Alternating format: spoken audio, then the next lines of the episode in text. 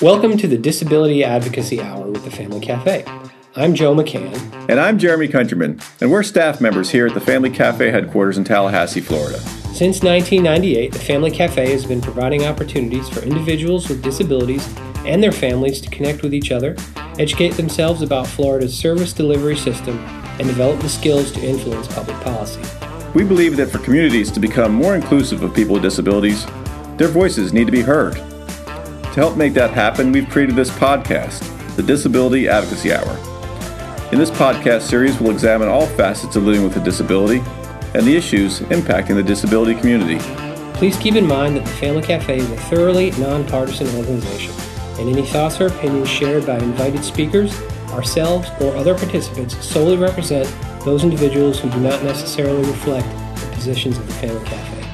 Hi, everybody, and welcome again to the Family Cafe Disability Advocacy Hour podcast. We're really excited to have a longtime friend of the Family Cafe and uh, Yes. noted Florida disability advocate, J.R. Harding, here with us today. Um, and of course, Joe is here with me too, as always. So, Joe, why don't you give us a little bit of background about JR before we invite him to introduce himself? Thank you very much, Jeremy, and um, good morning, Jr. How you doing? Um, we're going to talk a little bit today about transition. Uh, we're going to talk about transition to college, and then the important transition from college to the workforce. Jr. is a national expert in this and many other issues. We are uh, really happy to have Jr. with us today. He's a longtime friend of both of ours, uh, Jeremy, and also of the cafe itself.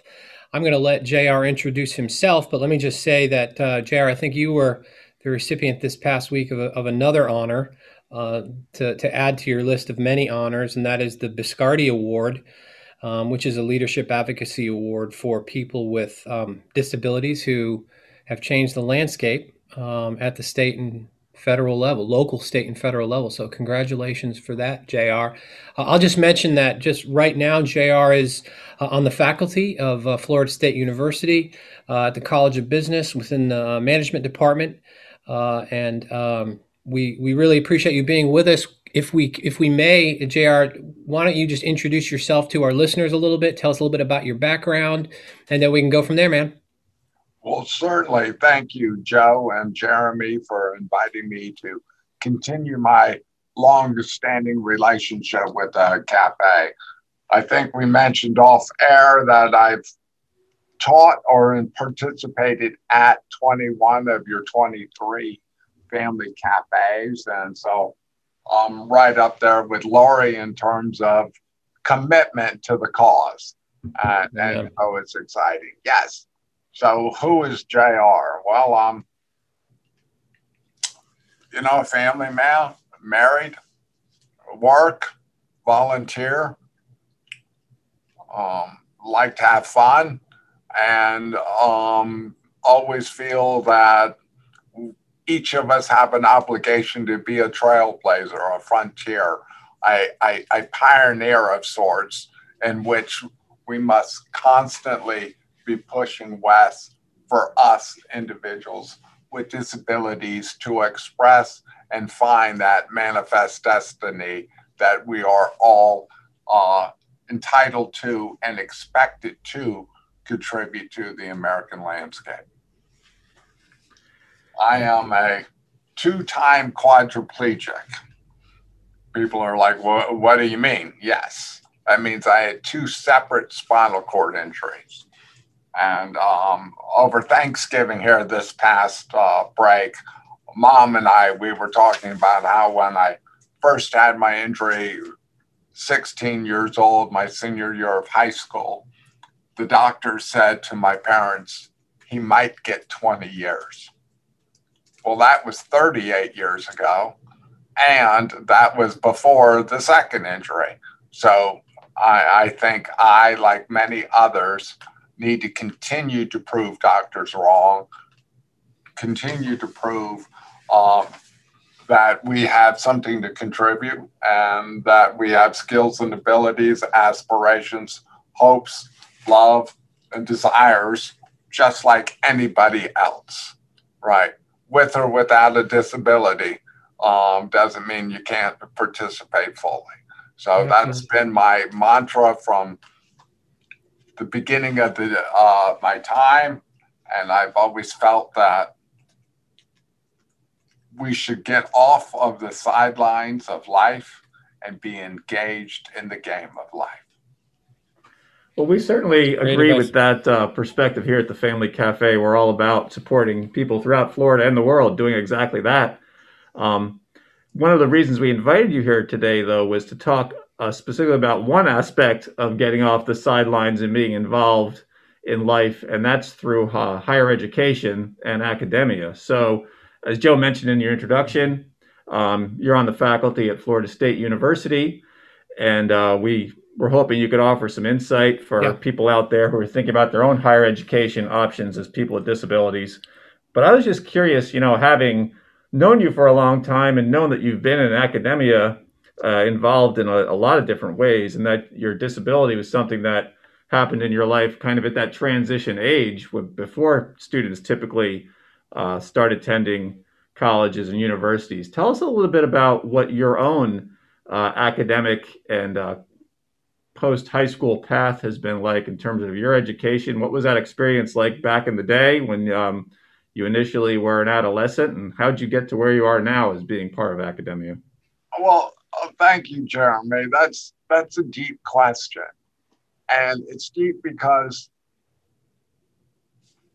obviously I, I didn't have a spinal cord injury heading into the senior year, and as I was filling out applications I was one of those individuals being recruited to play football and row boats, right? Being six foot five and 230 pounds, bigger and taller, and could jump faster and higher than others. That, right? The rules were a little different, and perhaps they're different for those who have special skills, right? People who seek you out. And so college I always knew I was going to college. It was expected that I would go to college. My parents had gone to college. My grandparents had gone to college. There was no doubt that I was going to college. And then all of a sudden, life changed. Right. And it changed in a big way. And instead of going to prom and uh, doing all of those magical pieces that the senior year really craze in high school, I was struggling for life, right?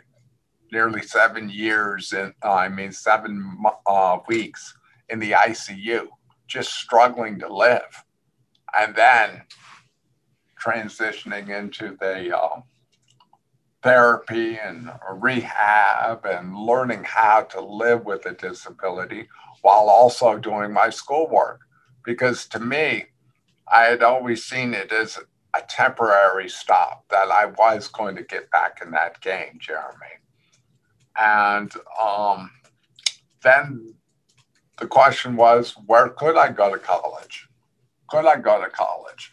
And then all of a sudden, I needed test scores, right? I needed mm-hmm. legitimate SAT scores. Um, and my first football GPA of a 2 2 was maybe not quite good enough to actually get yeah. into school. Um, and then, of course, there was no Americans with Disabilities Act in the early 1980s. We had just only recently received the implementation of the Rehab Act that was signed into law in 1978. Even though it was passed in 73, it took a number of years to get it through the regulatory process. Mm-hmm. So in those early 80s, we had very few schools who had any experience with inclusion of people with disabilities.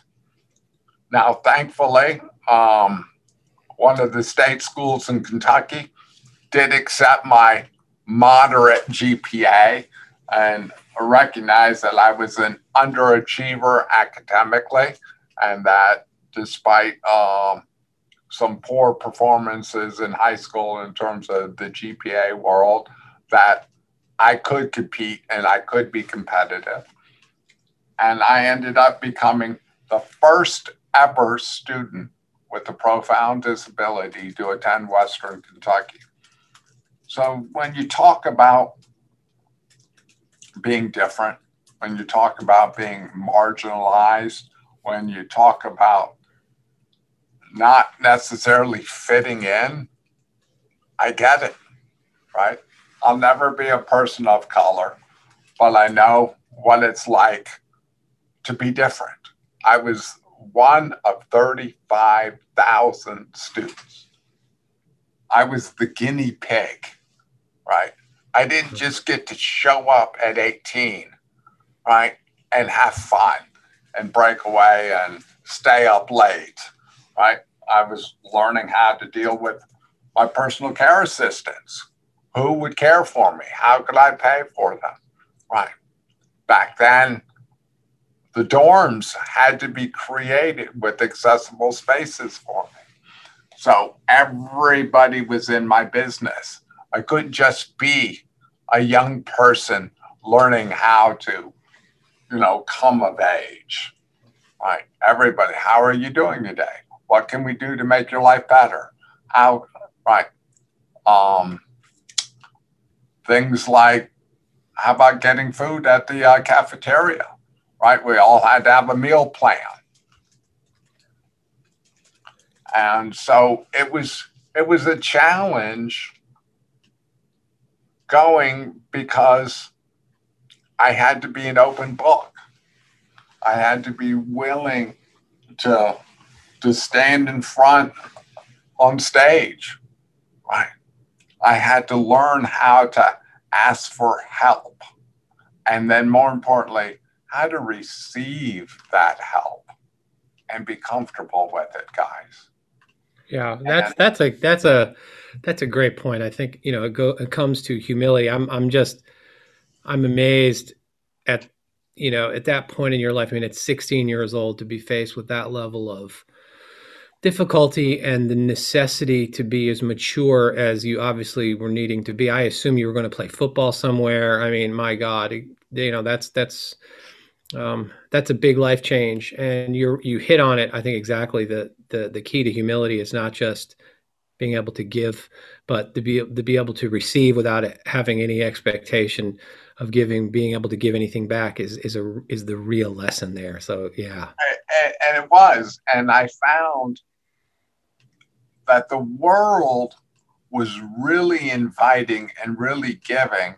They just needed to know how they could help. Because most of the world, and this is still true today, that 80% of the world just for no other reason lacks experience with individuals with disabilities. Right. And people want to know how to help. Right. And gotcha. so that that took on that journey. And you give me too much credit, Joe, in terms of being mature. I was far from. well, I do know you well enough to know it's a little bit of a. No, I'm just kidding. Plus, Joe, Joe has a low bar for that anyway. I meant back then, right? I, I, I wasn't mature. I was, you know, trying to be an adolescent, coming of age, and doing all the things that you do do when you're that age. Yes, I drank beer underage. Yes, I, you know, uh, didn't say skip me, right? You know, and, and those kinds of things. I didn't study as much as I wanted to, right? Um, academic performance wasn't really an important Being invited to go to the party, being asked to go to the game, those were the important pieces. And, and it took a long time to evolve and get comfortable in this space. And so it, it took a few years. And then amazingly, um, I was recruited by a, a, school in Ohio called Wright State with the W um, outside of Dayton, Ohio. And this was one of the Disney worlds of universities for persons with disabilities. They had all of the physical elements, they had all the programmatic accessibility, they had personal care services. They had figured out all the little um, challenges, and they had over 1,500 students with disabilities fully integrated into the uh, campus culture. And it was here that I was really able then to accept this new identity, own this new identity, be unafraid of this new identity, and then really come of age. And so I would highly recommend to all of your listeners out there that they investigate, that they find the right match from a cultural standpoint, from a physical standpoint, from a programmatic standpoint, that a college campus and its environment will make a difference in terms of your um, excellence or not so excellence in terms of why you're there. Not only are you going to a university for that education and skills and ability, but you're also going to grow as a person and find out who you are. So you have the academics and the social components moving at the same time. Critical. That's critical. Hey, so when, we're going to drill down a little bit on that because it's the right time of the year. Obviously, I know Jeremy, you've done that with your son, and I'm doing it That's with right. mine for the for the last of three times. So you know, it's that time of year when everybody's applying. Jr., tell us a little bit about your role at FSU, what you do, and then let's talk about some pointers for parents um, whose whose children are, are looking at universities, what to look for that you would otherwise not know. You know, give us some inside information on that. Well, oh, well, basically, I'm a faculty member like anybody would understand it. I teach a number of classes at the uh, um, freshman level as well as the upper division level. I, I focus on workforce inclusion and leadership. Right those are two my, my two specialties and i'm carrying the message and equipping our future managers and hr experts so they have the skills and abilities to accommodate and comply with the americans with disabilities act but more importantly giving them the empathy right to yeah. understand right each of us as persons so uh, it's exciting to uh, to teach this next generation.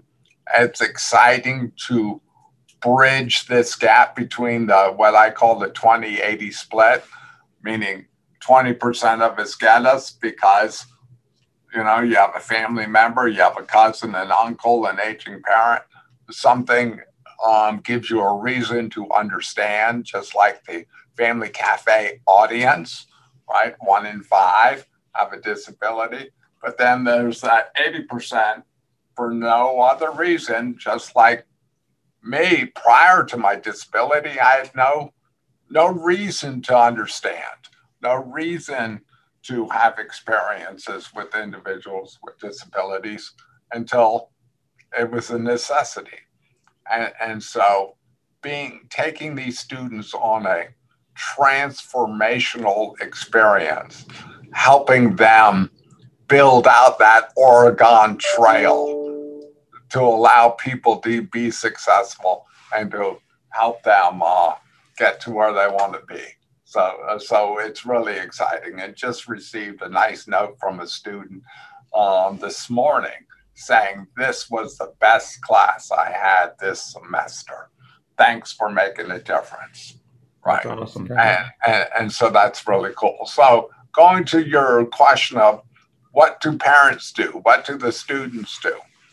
Well, I would say to all of the parents that it's time to allow your sons and daughters, right, to run a little bit. They need to be able to be independent and self sufficient. They need to maybe fall down a few times and it's your job to help pick them up right? You can't do it all for them and that's part of what the college experience is about because they're going to go from k-12 where everything was provided for them an entitlement environment idea equal education right?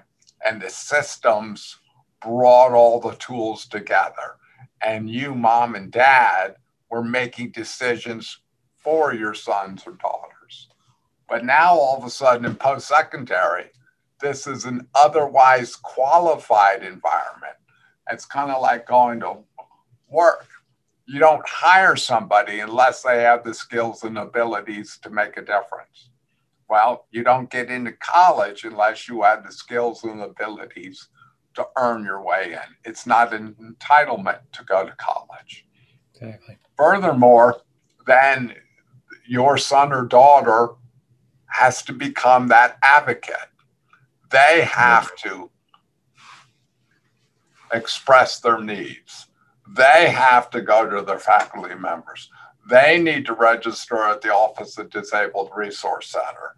They need to be able to coordinate and otherwise control their uh, um, accommodations within the classroom and in their extracurricular environments, right? Mom and dad are not there. And furthermore, me as a faculty member, if I get a phone call from you, Joe, to say, hey, my kid's not doing very well in your class, well, I'm simply going to say, well, thank you for the call, Joe, but there's nothing I can do for you. Right. Because your kid's now an adult. Right. Yeah. And I'm not allowed to talk to you about your kid's performance. Right. It kind of gets back to those medical waivers and things like that. Each of us are adults. Right. You have to give permission to allow others to be involved in your life. Well, so your sons and daughters need to be in a position to understand what their needs are, have some experience expressing what those needs are, and then being grateful, right? And not a bit of an ass to others and expressing some of those needs. Exactly. Yeah, that is a difficult transition. I, I just want to return to it. I think it's such an important point. Um, and, you know, I've gone through this myself and, and looked at it in other contexts uh, with things we've done here at the Family Cafe. But the sort of regulatory framework and the expectations between the K through 12 system and uh, higher education are completely different. You know, you have an IEP, you have a, a, set of rights that are guaranteed to you in the public education system through high school. And then, you know, once you get to college, the onus really shifts from the system being obligated to accommodate you for you having to be that advocate for yourself. Trying to be a self advocate. Um, which is, yeah. it can be hard to do. It can be intimidating to do, you know, when you're 17, you're 18 years old. Um, um, and, and you're quite right. And it also continues into grad school or beyond grad school in that whole academic environment. Uh, and so you need to get your paperwork in on time, right? You are entitled to reasonable accommodations. Let's make it clear to folks out there. You are entitled to some um, tools and resources that make the playing field equal, but you don't get a competitive advantage because of your disability. Right. Right. And then those services, maybe you need a little extra time on your test taking. Well, the faculty person needs to know ahead of time and it needs to be put in the system. You don't get to fail the test and then go back and tell your professor, right. oh, I didn't have my accommodation. Well, accommodations only go forward, they don't go retro. Um, they don't go backwards. Yes, I've lived that very experience this semester with my son, so That's I can right. I can tell everybody out there that that is true. what other kind of pieces of advice do you think are important for you know students and and families when they're thinking about how to make sure that they get what they need to create that level playing field when they're in the academic environment? Well, um, first, let's go back to choosing the, the right community college, state college, university, public or private. Right. Uh, okay. I would say that you need to do your due diligence just like anybody else. Go go do that uh, site visit. Okay, roll around on the campus. Maybe you have a mobility impairment like I do. Well, campuses with a lot of hills might not be the perfect environment. And in fact, going back to that first university I went to, Western Kentucky, their nickname is the Hilltopper. Exactly. It's one of my favorite uh, college nicknames, the Hilltoppers. I was going to bring that up. I didn't know you were a Hilltopper. Right. Well, and so on that note, uh, Jeremy, I fell out of my wheelchair almost once a week on that campus. Wow. Okay. And part of it is, if you're familiar, there's only two highways going down that hill one on one side and one on the other. And all 35,000 students are crammed on these two little freeways. Well, I was grooving in and out of the, the students on the sidewalk like I was an AJ Foyt or NASCAR racer. And what happened is I lost control of my wheelchair and went flying off of the sidewalks and the curbs. And so that didn't turn out to be necessarily the right place. And then this Wright State, they had underground tunnel systems. So you didn't have to go out in the 50 below freezing cold weather. Right. They had a nice tunnel system. And it was connected to the dorms and all kinds of neat little tricks.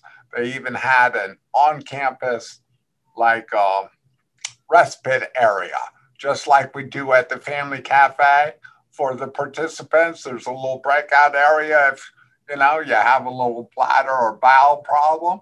Well, on this particular campus, they had a spot for students with disabilities where they could go, and they had um, nursing students and other folks who were specializing in the uh, uh, mental health or physical science environments to have on campus jobs that would build bridges between our communities. So, going back to that idea of doing a site visit, does the dormitory have the needs that you need? Right. Well, I mean, you bring up a great point because there's compliance and then there's really compliance, right? Uh, you got it. Thank you, Joe. I appreciate that. That's right. You are uh, the minimum compliance, which is the basic threshold and is minimum the standard that you want for your family or for your workplace or what family cafe stands for the answer is no right it's yeah. are you meeting the the spirit of inclusion and those are the things that you would get from a, a site visit go interview the office of disabled services do you feel as if those folks are really listening do they have the tools? What do other students with disabilities say? Could you interview them? Right. Why did they choose Florida State or UF or FAU or West Florida? Right. Because every university may have a different niche or a different skill set, even though they accommodate everybody, mm-hmm. Joe, right? Hit the minimum. But maybe some schools are really much better at different disability groups. Like, for example, North Florida has a really neat program for some of the developmentally disabled. Yeah, I, I was I was going to ask you. I mean, that's a great point. Is there, you know, because there's you're right. There's the minimum level of compliance, and then there's you know what they're really doing. And there's the culture of the institution. But that, and that being said, is there something? I mean, what are the best schools that you know of doing. I mean, in this universe where obviously, you know, it's fair to expect a certain amount of compliance from all the schools, what are the best schools doing? Like, what do you hear about a university doing, and you and you think, "Wow, that's a huge commitment. That's a real that's a real deal school." Is there anything? Do you know what I'm saying? Well, I, I, I think each university has created some little niches. Like here at Florida State, we created this University of Choice um, student group, which is kind of like a uh, an advocacy group, a social group, and a leadership group here on campus. And the cafe participated in one of their little uh, um, events last last October. I think um, Gainesville has a really modern dormitory with actual um, ceiling um, mobility lift mechanisms to help you get in and out of your wheelchair. Um, some schools have uh, adaptive sport teams. Where do you think our Paralympians, right, our track stars, our backs, basketball stars, our wheelchair rugby, wheelchair soccer, those kinds of things? So different schools from Arizona to Wright State to um, what is it, uh, Berkeley to University of Illinois. Each state kind of has their own little carve out, and depending upon what your disability or your academic interest as well as your extracurricular interest may shape that school you choose. And so staying here in Florida might not be necessarily the best choice for some individuals. So, uh, again, going back out to selecting the right school with the right culture, with the right programs that meet your son or daughter's interest. I know for my son, one of the things he was concerned about was actually class size. You know, he wanted to go to a smaller school with a smaller class size, so we could have more individual interaction with the instructors because of his uh, his speech issues due to his cerebral palsy.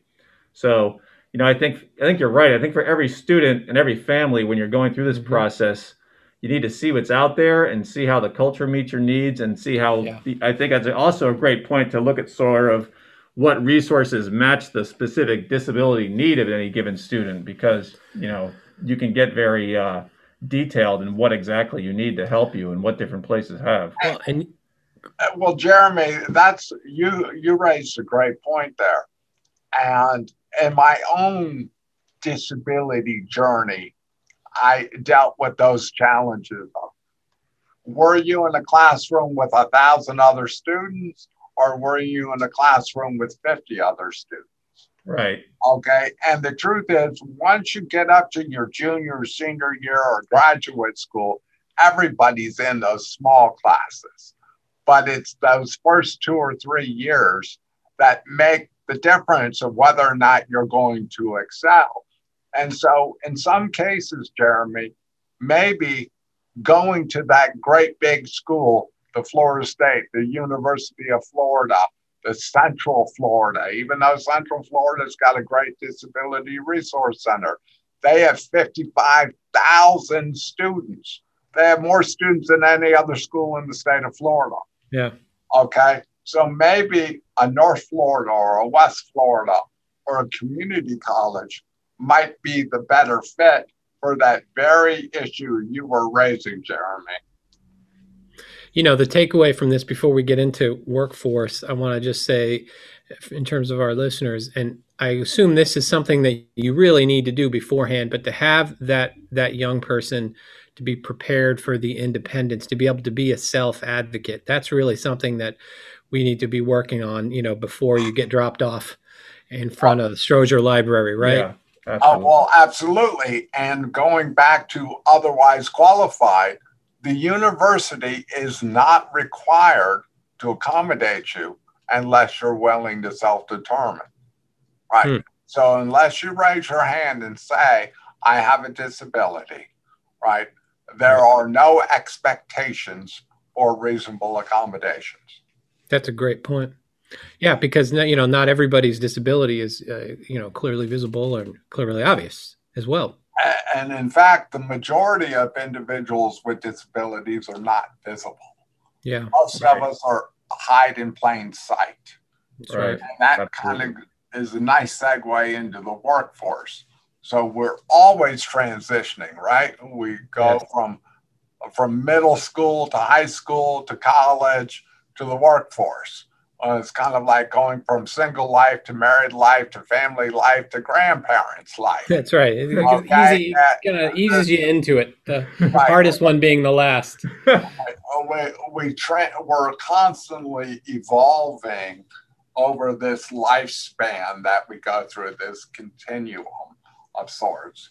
And, and so, mastering your disability, mastering your accommodations, and then, of course, being good at certain skill sets, either uh, as a thinker or a programmer or as an engineer or as an advocate.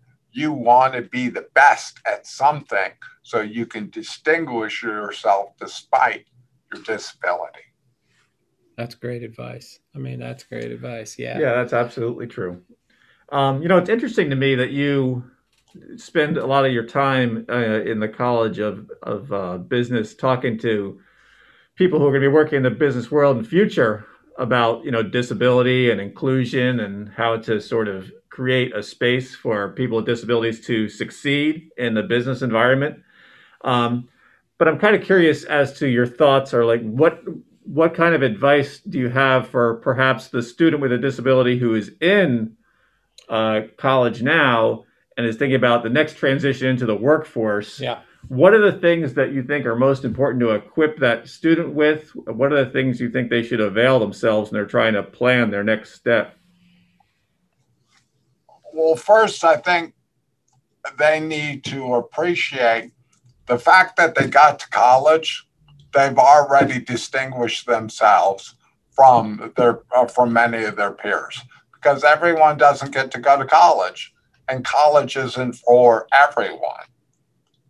But having said that, every time we go to the next game, you know, uh, you you move from intramurals right uh, to club sports to junior varsity sports to varsity sports.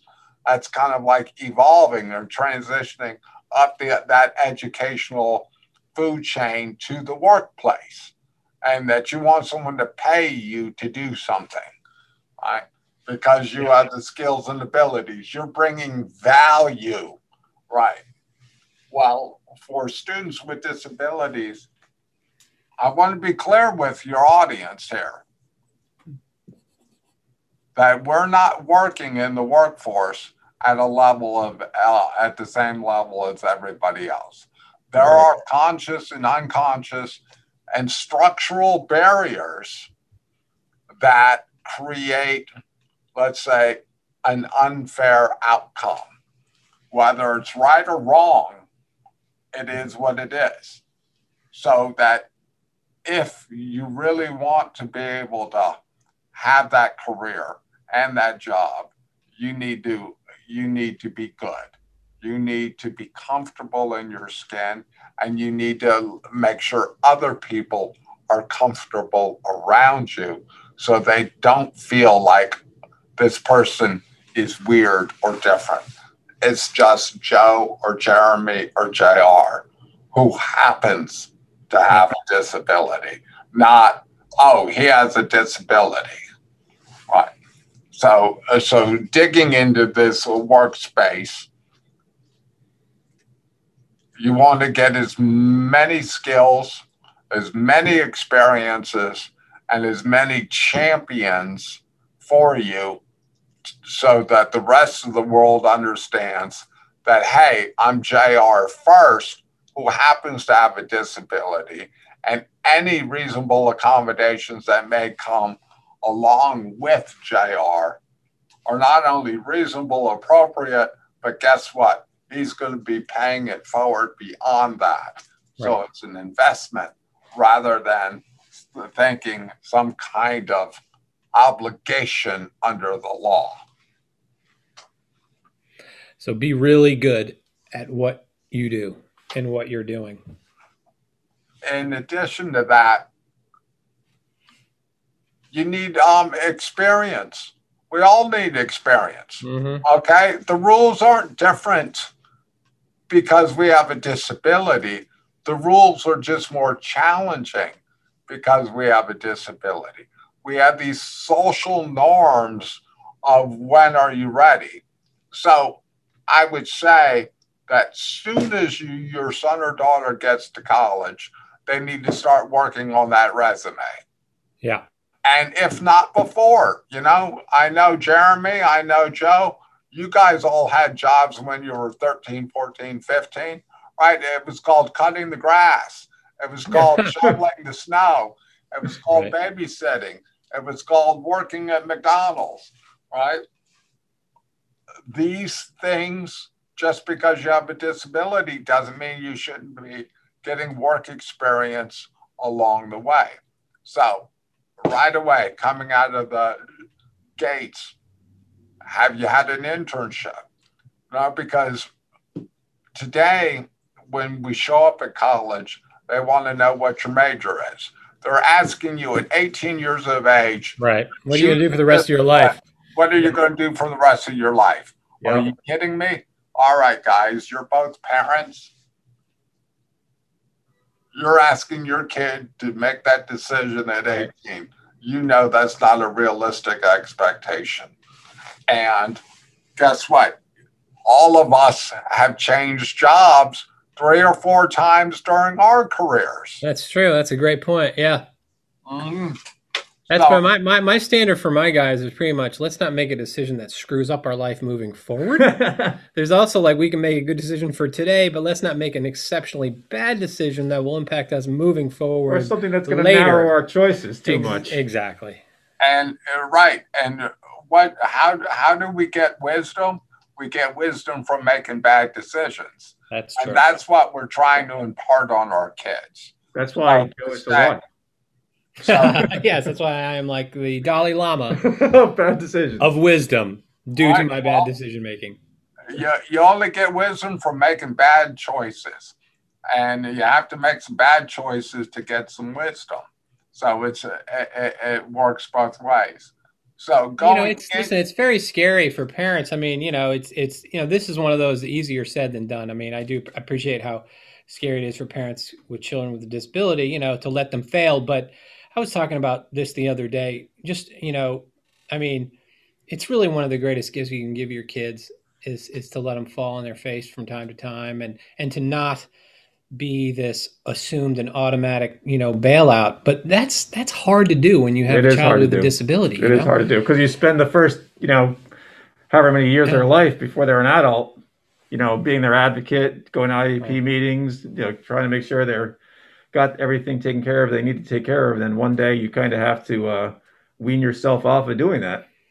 I mean, start training well, them early. And, and so, in the sense of what I hear you both saying, and I would agree with you here, is the college experience is actually an experience for mom and dad to learn how to let folks fall down, okay, and for your son or daughter to learn how to pick themselves up.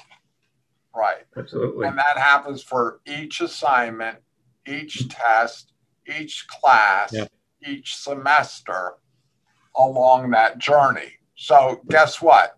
You know, shows up and says, Hey, I want to be a special ed teacher. Well, you know what? Maybe they need to get out there at the schools and do some observations and some volunteering. And they're to say, Well, do I really want to do this?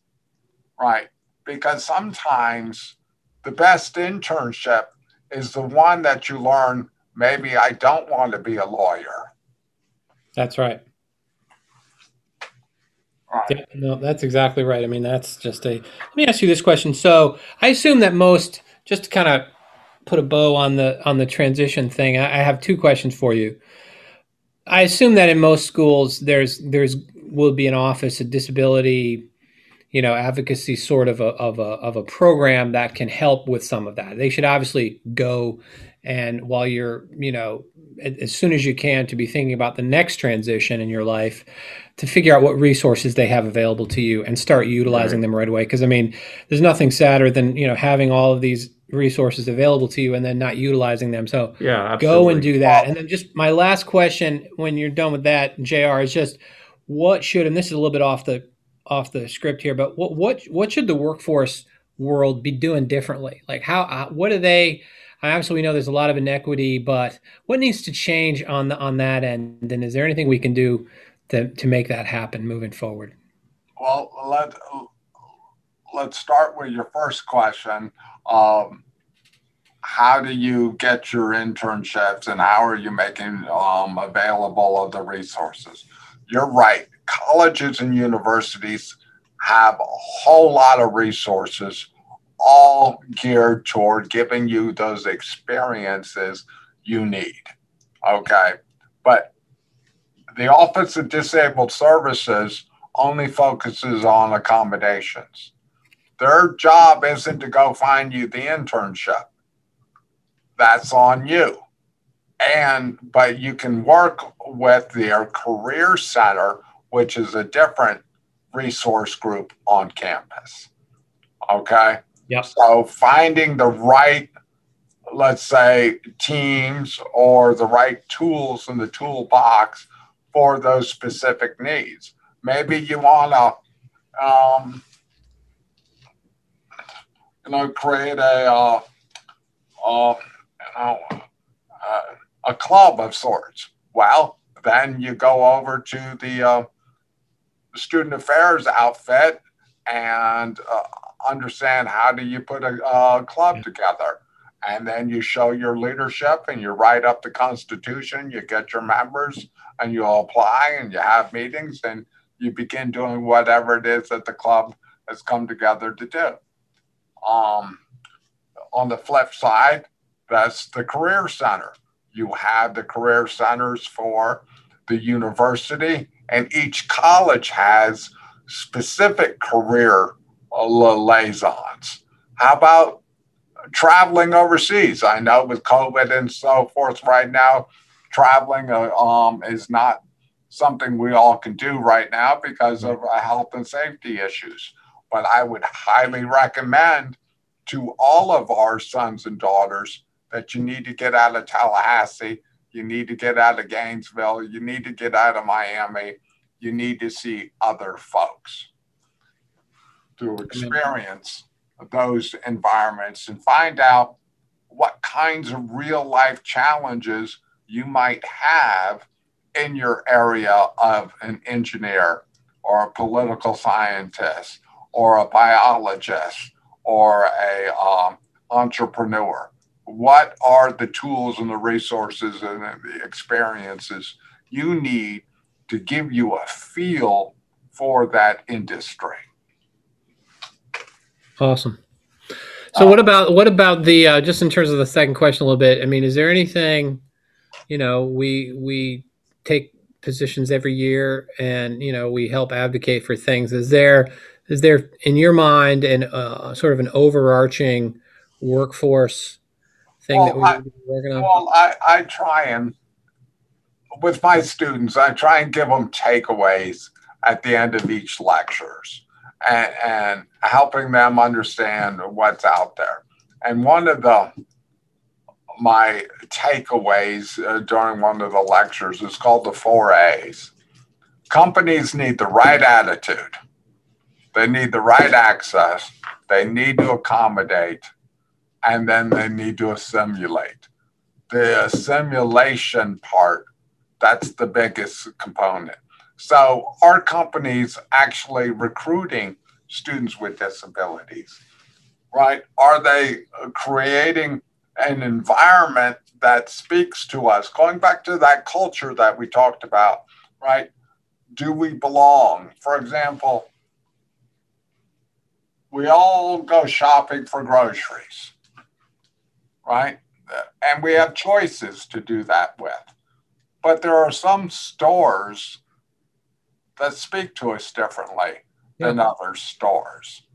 And it's the way they were designed. How, where do we park? How do we get in? How do the doors open? And who's working there? And yeah. does that workforce reflect our community? Right? Yes or no? Right? And mm-hmm those then choices affect where we uh, where we want to go shopping. So likewise, in the workforce, where did your son or daughter get some high school experience? Right. What company created that a mentorship? Once they got in, did they have a chance to right, get the accommodations they needed? Was there structural barriers. So, in other words, did you know did the company just build to the minimum compliance, or Right. did they build uh, to a universal design? Yeah, what I hear you saying is, what is their corporate culture really like? Yeah, it's funny. Just like we were talking about the cultures and the uh, around individual uh, institutions of higher education, I guess the same thing is true in the employment world. You know, the culture within an organization is going to really dictate how well it can accommodate and Mhm. assimilate people with disabilities. Right. And then how well they are able to exceed or excel in their space. Because you know what? Diversity drives innovation, innovation drives profits. Well, if you don't have different people sitting around the table, Right. you're not going to have a different set of perspectives. Okay. I, I tell a story once uh, about 10 or 15 years ago. I, I tried to get on the board of directors for Target. I like Target over Walmart. I just, sure, okay, that store speaks to me better than Walmart. That's something you have in common with Lori Fahey, then. yeah, yeah, right. okay and i was just browsing because i own target stock and i said hey i want to get i want to become a director just like a trustee or uh, or be one of the people in charge and so i sent notes to all of the uh, board of directors and said hey i, I want to join your team and i got a call from their legal affairs office and said hey, are you the person who's harassing our board of directors? I said, well, I wouldn't classify it that way, but yes, I'll take ownership that I'm the one who was writing the letter. And he and I joked for a little bit, and then we had a conversation, and he said, part of my role is to find qualified people to serve as directors. Well, in order to be qualified to serve as a director, yes, you need some certain skill sets. You need understanding of financial matters. You need that experience at the, uh, you know, being the captain of the boat, right? And if you're not um, having that experience, then you could run into some problems. Well, long story short, I didn't get to be recruited as a director of Target but two years after my correspondence with them, they ended up getting sued for the lack of website accessibility. Well, you know, if I was just simply a poster child sitting there in that room, that would have come up with effective communication. How do people buy and sell things right now? It's called Amazon, right? Yep. Right. Uh, they're they're killing it right now. And now the Targets and the Walmarts and the Publix are all trying to figure out how to find online space.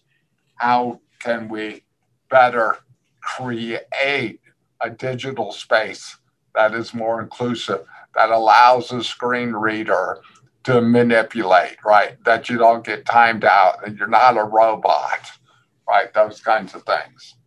So I say, going back to finding that cultural fit, finding that diversity, finding those individual leaders in the companies that have the empathy to bring in diversity, to represent our communities, and to represent our needs. That's well said. That's very well said, JR. We really we appreciate that, and we really appreciate all your uh, all your thoughts on this. It's uh, it's really helpful, and I hope people who have kids either on one end of the college experience will will pay attention to that. And uh, it sounds like you have so much experience in this, but also in talking to some parents. You know, I I can sense that through kind of what you're saying here in, in terms of talking with parents. It's hard for everybody. I mean, you're right. It's a learning experience for all, and you know, yeah. Right. And, uh, as we wrap up, guys, think about finding the bliss for your kid. Yeah. What are they good at? And what do they enjoy doing? And what would they enjoy doing? And if you enjoy doing what you do, it's not work, it's really fun. And when it's fun, you bring your best to it every single day. And I would say to each of you parents out there, be unafraid, look at the natural world. The mama bird kicks the bird out of the nest. Hmm. the bird has to learn to fly. You're not always going to be there, and they have to be able to be self sufficient to their highest level possible. And you can equip them with the extra tools and the accommodations they need to be successful. So it's your role to evolve with your kid as they evolve over the, you know, coming to of age. JR, before we let you go, as somebody who's been to, we think, 21 family cafes, we must ask you uh, do you have a favorite family cafe story or a time when it touched you? Um, tell us your favorite family cafe moment, if there is one. My fa- fa- my favorite cafe moment is how to describe the cafe to those who are uninitiated. To me, the cafe is a representation of the modern world, the chaos of the world, the diversity of the world, and the beauty of that diversity. And when you show up on a Saturday at the cafe with 10,000 of us under one roof, one tent, and one location, it's the big tent. It is the action, it's the energy, it is just the exciting part of life that um, I think it's transformative for anybody to go. They will be a different person from the time they um, go to the time they come back. Right. So I would encourage anybody who is listening to this um, uh, podcast to attend, to meet new friends, to support one another, and to help each other be successful. And the cafe is one of those tools to make that happen.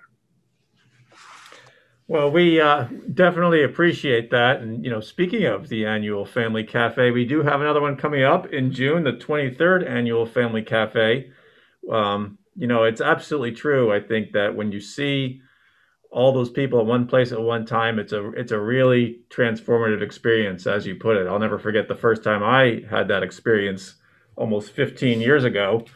Um, and anyone out there in our audience, you'll get to have that experience right. ideally this June yeah. in Orlando. So, speaking of that, I just want to remind uh, our audience that we're always looking for presenters for the annual Family Cafe.